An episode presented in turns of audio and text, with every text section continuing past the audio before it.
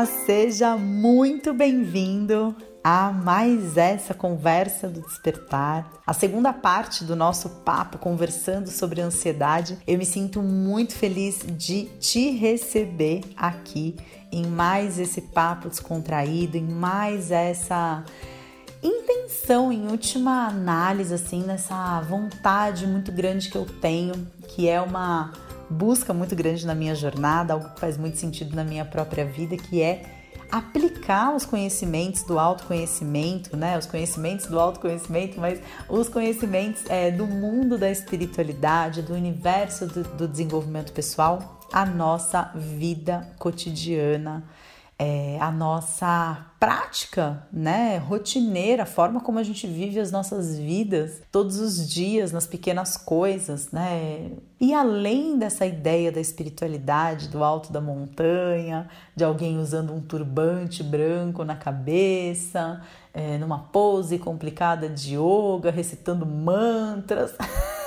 com um sorrisinho búdico no rosto, né? Que muitas vezes essa ideia da espiritualidade ela mais nos afasta de viver esses ensinamentos de modo uh, simples, prático, aplicado aos nossos desafios cotidianos, né? É, e a minha intenção com essa série de podcasts aqui, Conversas do Despertar, é exatamente esse: trazer para o palpável, trazer para o prático para o objetivo de forma bastante simples, bastante didática. Conceitos como esse, né, que a gente está tratando aqui desde a semana passada, como ansiedade, que eu acredito ser o mal do século, né? É, a, a, realmente, assim, é, o Brasil, por exemplo, é o país no mundo com os maiores índices de ansiedade, né? E o quinto país no mundo com depressão, né? O quinto país do mundo em índices de depressão, o que faz com que a ansiedade na nossa realidade seja um problema de saúde pública. É, por isso acho que é tão importante a gente falar sobre isso. Se você não escutou a primeira parte do nosso podcast, eu aconselho que você faça isso. Não é absolutamente fundamental para você acompanhar o nosso papo de hoje, porque a ideia é que esses papos possam ser acompanhados pelas pessoas na medida da sua possibilidade e na medida do seu interesse também. Mas se esse é um tema que conversa com você de alguma forma, conversa com a sua experiência, conversa com os seus desafios, conversa com as dificuldades que você vem enfrentando na sua vida. É muito bacana você é, ouvir a primeira parte desse podcast. Né? E aí já fica o convite para você se inscrever para continuar recebendo esses podcasts, para não perder a oportunidade de acompanhar nenhum, né, dos nossos papos, né, que vem pela frente aí nas próximas semanas, sempre às quintas-feiras. É o dia oficial das nossas conversas do despertar. Vamos continuar falando de ansiedade, então. É, eu acabei de falar, né, que o país é, que a gente vive, o Brasil, é o país no mundo com os maiores índices de ansiedade.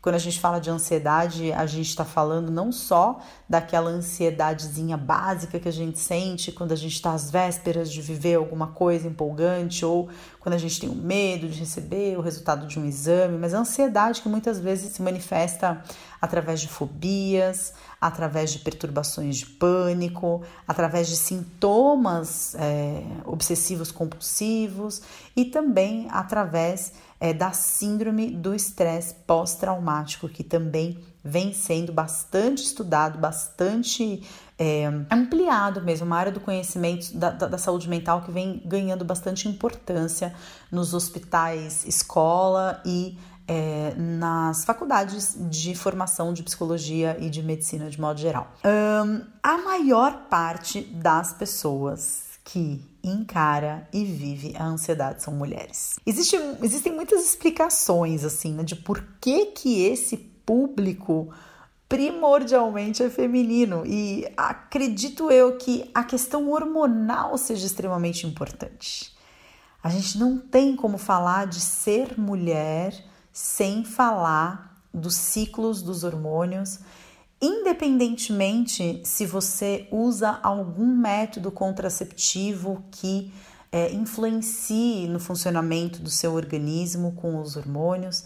É, você é regida por hormônios né? Nós somos regidas, imagina, pela lua, né? Então, a lua, que assim como ela tem fases no céu, é, a gente tem as nossas fases internas também, que podem ter nuances mais leves em função se você usa algum dispositivo hormonal, algum implante, por exemplo, se você usa um anticoncepcional de via oral, que também busca, é, através da regulação hormonal, a, o, o, o método né, contraceptivo, de qualquer forma, ainda assim nós somos regidas, nós temos fases, né? Como as fases da lua. E eu acredito que a falta de espaço na sociedade para que nós, mulheres, possamos viver as nossas fases e possamos respeitar esses nossos ciclos de forma mais equilibrada, de forma mais harmônica, por exemplo, existem países, né, de primeiro mundo, países desenvolvidos que tem uma licença mensal para a mulher que ela pode usar de acordo com a necessidade dela, é, da realidade do ciclo menstrual dela. Então, se ela passa muito mal na TPM, se ela fica muito mal na TPM, ela pode tirar alguns dias por conta uh, da, da necessidade emocional ou física dela. Ou se a mulher passa muito mal no primeiro dia de menstruação, com muita cólica, um fluxo muito intenso, ela também tem a possibilidade de é, não ir trabalhar por conta do ciclo dela, né? Então, uh, muitas vezes a sociedade ela não tem esse tipo de abertura, muito pelo contrário, a expectativa é de que a mulher seja regida por um, uma, uma, uma linha reta em termos de comportamento, em termos de emoções, como os homens são. Os homens não têm essa uh, oscilação hormonal como nós temos, né? E além disso, nós mulheres ainda temos a oportunidade de viver outras questões, né? Como por exemplo a gestação, que também é algo que mexe muito com o nosso estado emocional, nosso estado físico, a própria menopausa e cada vez mais a sobrecarga de trabalho, porque a gente ainda vive uma realidade em que a mulher ela precisa ser é, tão eficiente quanto o homem no mercado de trabalho, competitiva como o homem, ao mesmo tempo em que ela também é responsável pelos cuidados da casa, também é responsável pelos cuidados dos filhos e muitas vezes ainda a cobrança de ter que ser a esposa perfeita, sempre linda, sempre depilada, sempre com é, uma vontade de transar enorme. E, e, essa sobrecarga de funções acaba trazendo um, é, um desequilíbrio emocional e até mesmo físico muito grande. Né? Outras, assim como outras causas também da ansiedade, um cenário muito convidativo para a ansiedade é a desigualdade social, as vivências de violência durante a infância e o próprio estresse, né, que é um dos das principais motivações assim para o desencadeamento de um quadro de ansiedade. Né? O número de tarefas que a gente precisa fazer, é, como a nossa atenção está sempre sendo drenada por alguma coisa, seja pela quantidade de vezes que a gente checa o celular todos os dias e o imediatismo é, de todas essas interfaces, né? Antigamente alguém queria falar com você, tinha que mandar um e-mail, tinha que ligar, agora é automaticamente pelo WhatsApp e ainda se você não tirar essa opção de privacidade, a pessoa ainda fica sabendo se você ouviu a mensagem dela e não respondeu ainda. Isso tudo vai trazendo uma necessidade muito grande de resposta, de você estar tá sempre respondendo a algo, de você estar tá sempre no tempo do outro, de você estar tá sempre conectado a uma necessidade de uma outra pessoa que não é você mesmo. É... Existem vários estudos também que dizem que a, a, as próprias ondas eletromagnéticas causadas por aparelhos é, eletroeletrônicos também influenciam nas ondas cerebrais, né, causando desconfortos de origem variada, influenciando no ciclo de sono e vigília, influenciando o nosso humor, influenciando a capacidade de restauração, né, o defrag do nosso sistema emocional que acontece enquanto a gente está dormindo. É, então, todos esses aspectos eles acabam influenciando muito para essa sensação de que a gente está sempre abaixo, né? a gente está sempre aquém de algo que a gente deveria estar tá vivendo. Então, essa sobrecarga de funções, essa mente sempre orientada para responder adequadamente a um estímulo externo, é, muitas vezes o estilo de vida não saudável que a gente vive, com pouco sono, pouca atividade física, é, pouco cultivo dos nossos hobbies. É, muitos de nós. Não, não tem espaço para isso na vida, ou porque não tem tempo, porque tem que trabalhar demais, ou porque, é, é, no caso das mulheres, né, que acaba sendo uma realidade bastante comum na vida das mulheres, de é, cuidar da casa e ainda por cima, quando chega cuida do trabalho, cuida da casa, se sente culpada porque não está passando um tempo de qualidade com os filhos, o medo de não estar tá sendo uma esposa suficientemente boa e de perder o marido para uma outra mulher que de repente seja mais agradável, seja mais bem-humorada, tenha uma visão mais leve do mundo.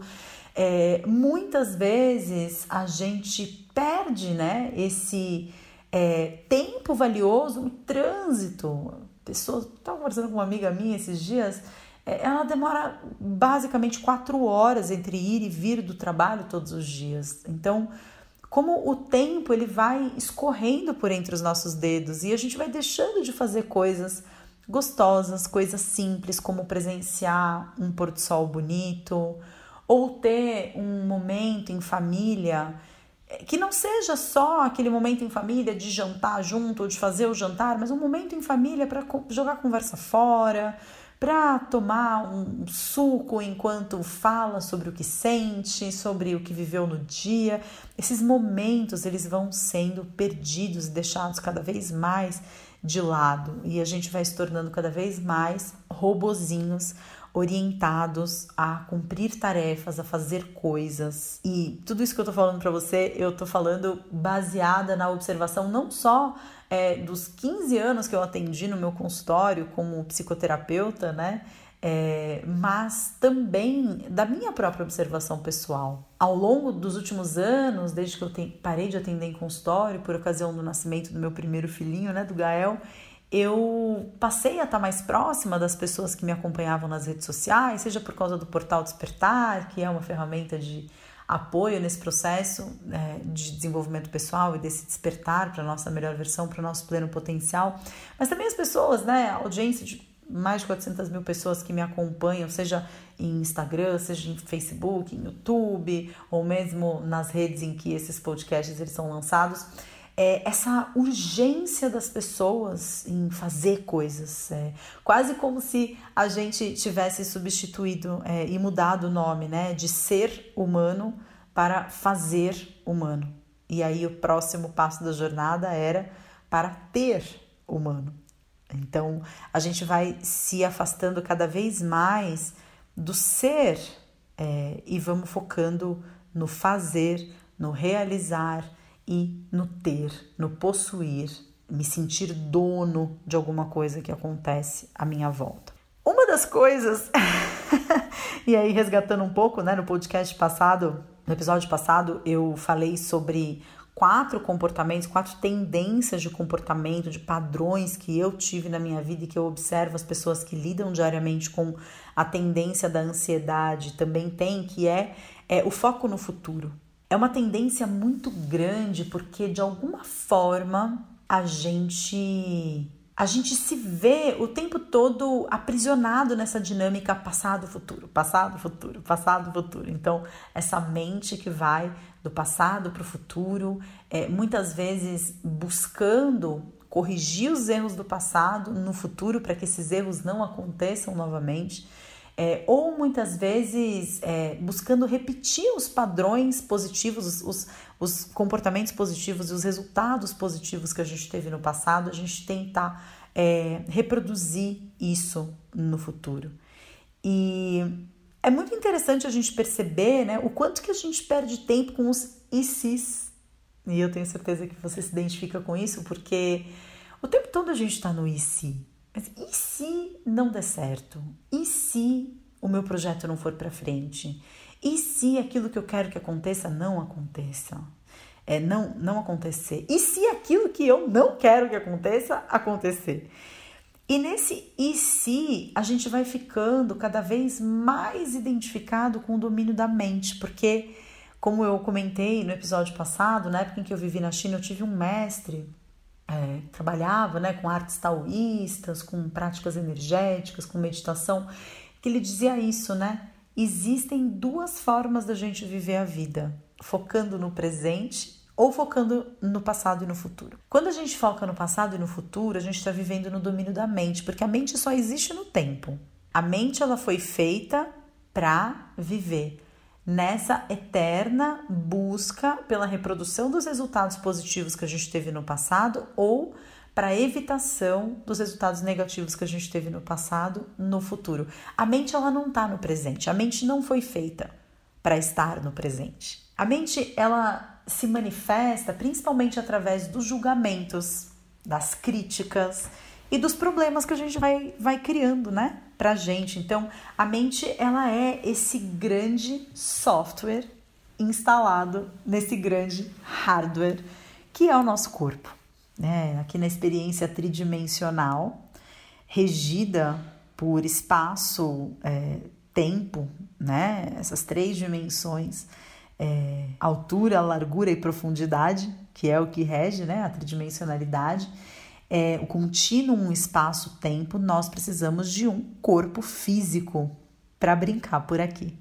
Né? Esse corpo físico é o nosso joystick, é o nosso grande instrumento, é o veículo que nos leva de um lado para o outro. Sem corpo físico, a brincadeira acaba. E para garantir a sobrevivência desse corpo físico, que poderia ser relativizado aí, né? Poderia ser representado pelo hardware de um computador ou de um celular, é, a gente precisa de um software, a gente precisa de um sistema implantado ali para que isso funcione. É, você pode ter o melhor celular, você pode ter o melhor computador, mas se você não tiver um software instalado, ele não vai funcionar. E esse software instalado na nossa mente, é, no, no nosso corpo, nesse veículo carnal que nos leva de um lado para o outro, é a nossa mente. E a mente, ela é, uh, ela serve para resolver problema. Então, lá atrás, quando éramos homens e mulheres das cavernas, é, e a gente não tinha um supermercado a cada esquina, a gente não tinha água potável só colocando o copo debaixo do filtro, e a gente não tinha, eu sempre quando eu falo isso, eu sempre lembro do filme O Náufrago, com o Tom Hanks, em que uma das dos trechos assim do filme que eu nunca vou me esquecer é ele depois de anos naquela ilha tendo que fazer fogueira todas as vezes que ele queria iluminar né a, a noite na primeira noite que ele é resgatado, ele passa a noite num quarto de hotel, aquela cama super confortável e convidativa. Ele não deita na cama, ele deita no chão e ele passa a noite acendendo e apagando o interruptor é, do abajur. É, maravilhado com aquilo, né? Como é simples. Você aperta um botão e faz a luz. Como é simples, a gente aperta um, um botão e sai água. Como é simples, a gente gira um botão e o fogo aparece. A nossa mente se tornou obsoleta. A nossa mente, que antes servia para resolver essas pequenas coisas do dia a dia, ela não tem muitas vezes uma função absolutamente necessária e absolutamente fundamental no aqui e agora. A mente ela foi feita para pensar rápido diante de uma situação de perigo, ou a sua mente é feita para você conseguir entrar dentro do carro e chegar no supermercado mais próximo, para esse movimento automático, muitas vezes, de colocar o cinto de segurança, de jogar coisas para o piloto automático. É, você liga o carro, você engata o carro, você passa a marcha, você vai medindo. Na época dos carros não automáticos, né? Mas você ia medindo ali o pé, acelerador e embreagem. É para isso que a mente serve para te ajudar a fazer coisas. É, mas a mente não serve para você realizar seus sonhos. Ela pode ser ótima no caminho de construção é, do passo a passo, mas ela não serve para te ajudar a decidir o que você vai fazer para o resto da sua vida com 16 anos de idade. A sua mente, ela não é a principal ferramenta e não pode ser a principal ferramenta para te ajudar a decidir se você topa passar o resto da vida com uma pessoa. E no entanto, nós seres humanos, a gente está tão viciado em fazer da mente o instrumento principal para decisões que envolvem tanto sentir. E é tão engraçado porque quando a gente quer entender alguma coisa, a gente fala: nossa, mas isso não faz sentido. Mas a gente não para para pensar que a gente não sente na cabeça, a gente sente no coração. E enquanto a gente não se abrir para sentir o que a gente já está sentindo, as coisas não vão fazer sentido.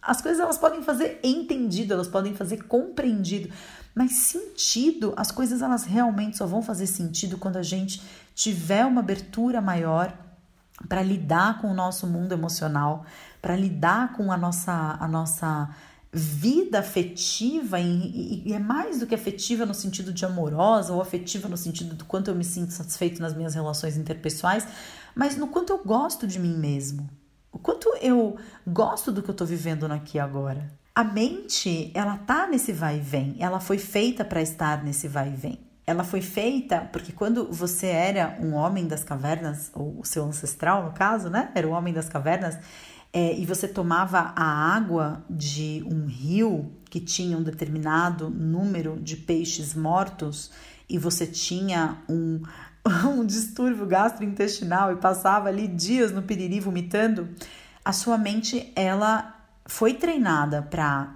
juntar todos esses fatores é, em um aprendizado e criar esse aprendizado e aplicar em todas as outras situações da sua vida em que você visse um rio com uma quantidade determinada de peixes mortos. O problema é que a mente não faz isso com problemas emocionais. O problema é que a mente fica buscando explicações racionais para coisas que não são racionais, como encontrar o propósito da sua vida, como se você deve continuar ou não no relacionamento, como é, o que você pode fazer para ser mais feliz, a mente ela não está preocupada com a sua felicidade, a mente está preocupada com a sua sobrevivência. Aí vem, né, o segundo comportamento que a gente conversou na parte 1 desse podcast, que é a necessidade de controle. É, esse mundo da mente, ele te joga numa necessidade de controlar tudo o tempo todo. E existe até, dentro da, da, da, psicologia, existe até uma corrente filosófica que diz que, na verdade, essa tentativa do ser humano de controlar tudo o tempo todo na vida dele acontece porque, na verdade, ele sabe que ele não tem controle nenhum sobre a coisa mais punk que existe, que é a própria morte.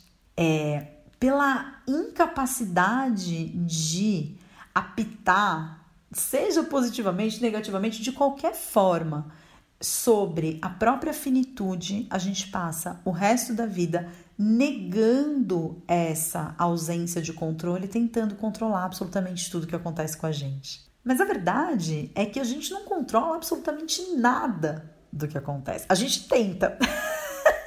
a gente tenta controlar absolutamente tudo que acontece, mas a única coisa que a gente pode controlar de fato, e é algo muito difícil de ser desenvolvido, e é algo que a gente desenvolve, por incrível que pareça, né?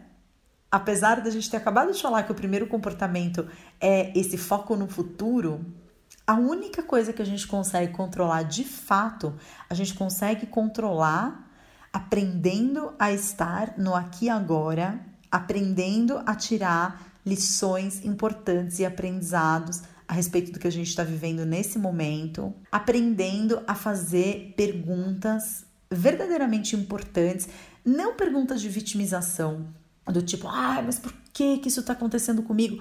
Mas perguntas de empoderamento: para que isso está acontecendo comigo? De que forma essa situação está me transformando num ser humano melhor? De que forma essa situação é, me constrói, me dá ferramentas, me dá habilidades. A única coisa que a gente pode controlar de fato é a nossa forma de reagir àquilo que acontece com a gente. Tem uma regrinha que é conhecida como a regra dos 10-90, que diz que a vida é 10% que acontece com a gente e 90% a forma como a gente reage a isso. E ainda tem um autor, que agora eu não me lembro o nome, que diz que não é o que acontece que nos causa sofrimento, é como a gente reage a isso o que nos faz sofrer. É, e a gente pode reagir a um acontecimento inesperado e negativo das nossas vidas de forma pessimista, de forma negativa, de forma de vitimização, se pergunta, ah, por que comigo e não com o outro? Por que, que eu. Né? E todas essas indagações, nossa, mas o que, que eu fiz para merecer isso? É, que são perguntas que não nos levam a lugar nenhum, né? Na verdade, são perguntas que só abastecem cada vez mais esse estado interno de vitimização. É, e a gente pode se fazer perguntas como essa: de que forma isso está me transformando num ser humano melhor? De que forma isso está me ajudando a ajudar pessoas, de que forma isso pode estar me conectando com o meu propósito de vida, de que forma é, uma crença fortemente estabelecida, uma crença de que eu não sou merecedor, por exemplo, né? Uma crença de que ah, as coisas nunca vão dar certo na minha vida porque eu não sou bom o suficiente para que as coisas deem certo na minha vida. Como eu me sinto quando eu levo em consideração uma crença como essa? Né? Esse tipo de pergunta a gente não é ensinado a fazer. E eu não vou dizer que seja fácil a gente fazer esses questionamentos no momento em que você está passando por um problema sério de saúde, ou que você perdeu um ente querido, ou que o seu pior pesadelo está acontecendo. Mas existe uma frase bíblica, né, que orienta demais os meus passos e que orienta tanto que eu tenho até ela tatuada é, no meu corpo, que é orai e vigiai. Esteja atento, esteja atento a essa necessidade de controle, esteja atento ao quanto você está fugindo daquilo que você sente. Esteja atento às suas tendências, né, de entrar nesse lugar da vitimização, de entrar no lugar da negação é, dos aprendizados que vêm com uma situação eventualmente negativa na sua vida, porque eu acho que esse caminho da espiritualidade, do autoconhecimento, muito mais do que um caminho de você nunca sair do seu centro, é um caminho de você sair do seu centro sim, porque somos todos seres humanos e por mais espiritualizados e desenvolvidos que nós sejamos, a gente nunca vai deixar de ser ser humano, mas é um, é um sair do centro e voltar o mais rápido possível, se recordando desses é, ensinamentos, dessas coisas importantes, se recordando daquilo que faz sentido para você, se recordando daquilo que, é, que, que quando você ouve com uma ideia, muitas vezes você tem, nossa, eu já sabia isso. Caramba, parece que eu já sabia isso, eu só não tinha conseguido colocar em palavras e de repente eu ouço uma outra pessoa colocando em palavras, ou eu vejo uma outra pessoa colocando em palavras. E aí eu consigo me sintonizar com esse conhecimento quase como se ele já fosse meu, quase como se eu estivesse só me relembrando de algo, né? E no livro Um Curso em Milagres é, é, é dito exatamente isso, que nós já sabemos de tudo. O que a gente precisa é se recordar daquilo que a gente já sabe. E aí eu acho que uma das coisas que a gente precisa se recordar, que é o terceiro comportamento típico da ansiedade, que se relaciona com o perfeccionismo, é, é que a gente já é bom o suficiente. Apesar de desde muito cedo, o Osho fala muito isso, né? Que desde muito cedo a gente é ensinado de que nós não somos bons o suficiente. Quando a gente vai bem na escola, a gente tira uma nota boa, a gente poderia ter sido melhor, né? Se você tirou 8, você poderia ter tirado 9. É, se você tirou 9, você poderia ter tirado 10. Ah, você tirou 10? E quanto fulano tirou? Tirou 10 também? Ah, então seu 10 ele não vale tanto assim. Quando é, eu tava na escola, a média no meu colégio era 5. Hoje em dia é 7 na mesma escola, mas era 5. E eu lembro que, é, e, não é questão de falar mal dos meus pais, não, eu entendo, tenho plena convicção de que eles estavam fazendo o melhor que eles podiam, de acordo com o grau de consciência que eles tinham na época, mas eu lembro que eu chegava em casa às vezes muito feliz porque eu tinha tirado oito na prova e a primeira pergunta que eles faziam era: Mas qual foi a média da turma? então, se a média da turma tivesse sido sete, eu tinha ido um pouco bem porque afinal de contas eu tinha tirado só oito. Ah, se a média da turma tivesse sido quatro e meio, eu tinha sido a melhor aluna do planeta Terra, pica das galáxias de boa aluna.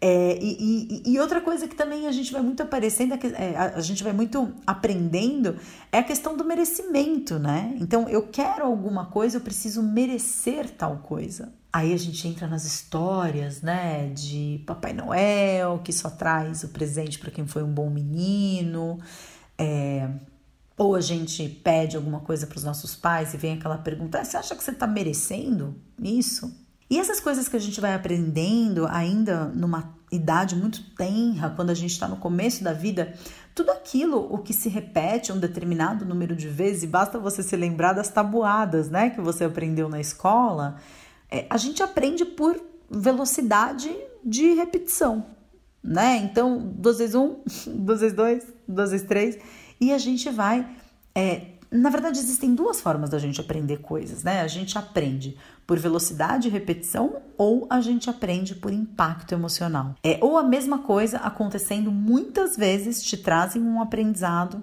que é como se fosse uma tatuagem mental, né, uma crença, ou um impacto emocional muito grande, alguma coisa muito é, intensa do ponto de vista emocional acontece e você tira um aprendizado dali e você fica com aquela lição é, aquela crença fortemente estabelecida dentro da sua cabeça. E a gente vive tantas situações assim na nossa infância, tantas situações relacionadas a que você poderia ter sido mais, né? O próprio modelo educacional é sempre um modelo em que você não sabe o suficiente.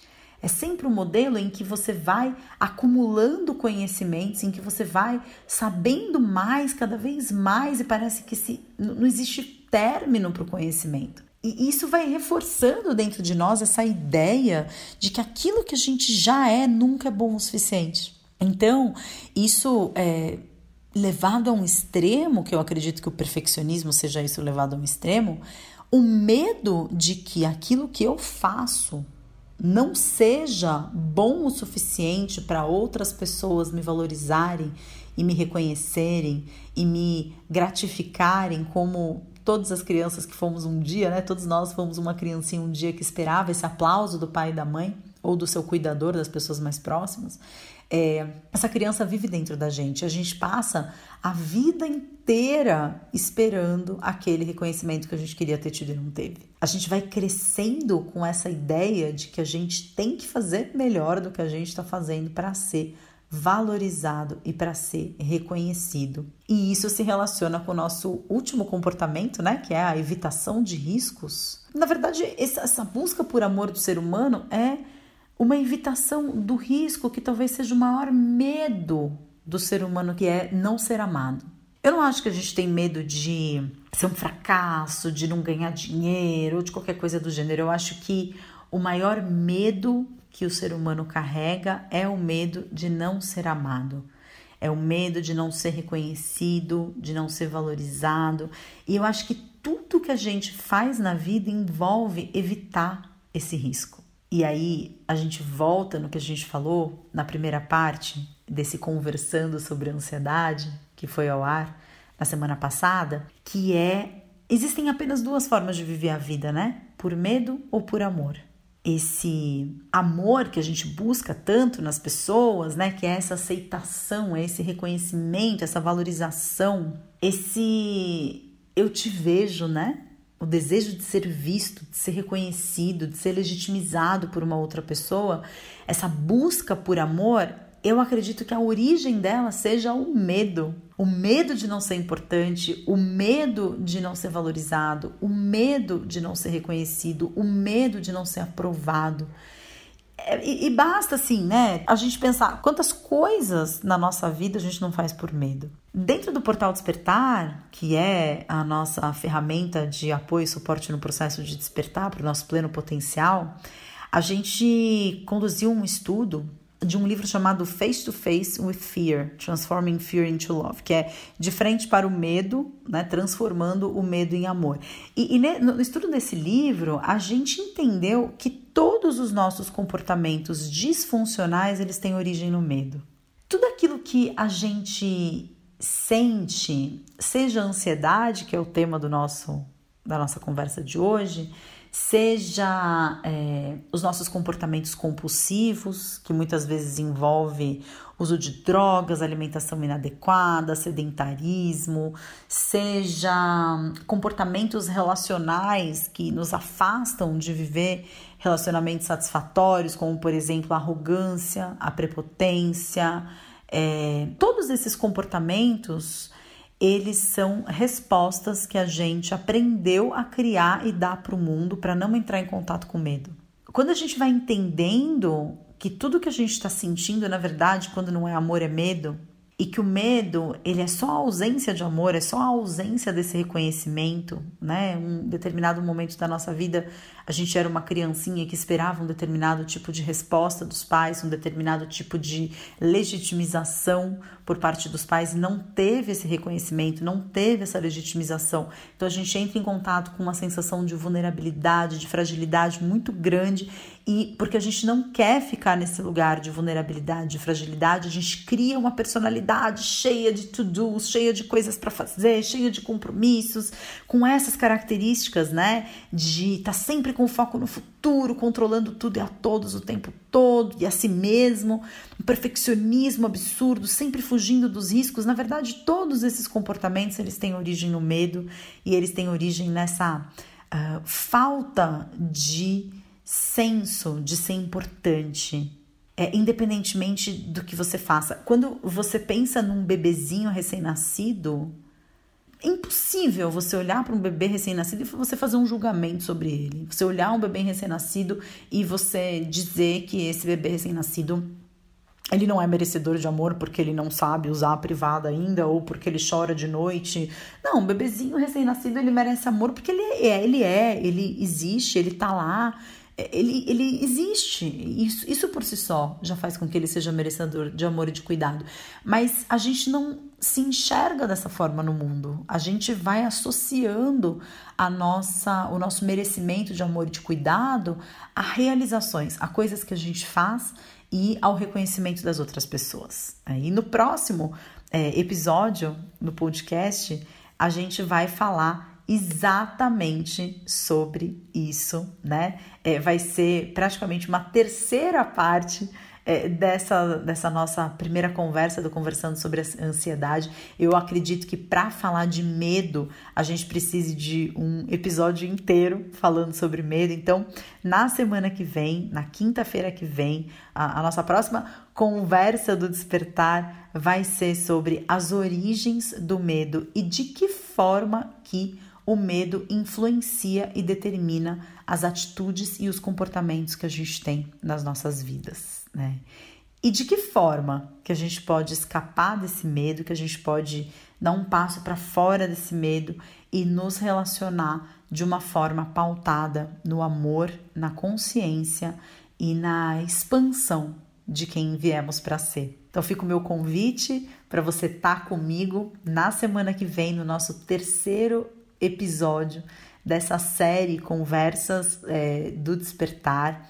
A terceira parte do nosso Conversando sobre Ansiedade, vamos abordar aí em profundidade a questão dos nossos medos. Então, é, se você ainda não tiver se inscrito para receber os próximos episódios é, desses podcasts que eu tenho tanta alegria aqui em produzir para você, por favor, faça isso. Não deixe de, de, de deixar, não deixe de deixar, mas não se esqueça de deixar um comentário, de fazer uma avaliação desse podcast e é, de compartilhar com as pessoas também é, os seus insights, seus aprendizados, compartilhar esse podcast com outras pessoas que possam se beneficiar desse conteúdo. E desde já a minha eterna gratidão aqui por poder estar com você é, nesse processo lindo que é esse processo de se recordar da nossa natureza perfeita e de se recordar assim, o que a gente veio fazer aqui, que é experimentar paz e ser feliz. É isso que eu desejo para você ao longo do dia de hoje e de todos os demais dias da sua vida. Um grande beijo, nos vemos na semana que vem então. Gratidão pela presença e pela companhia até aqui. Tchau, tchau.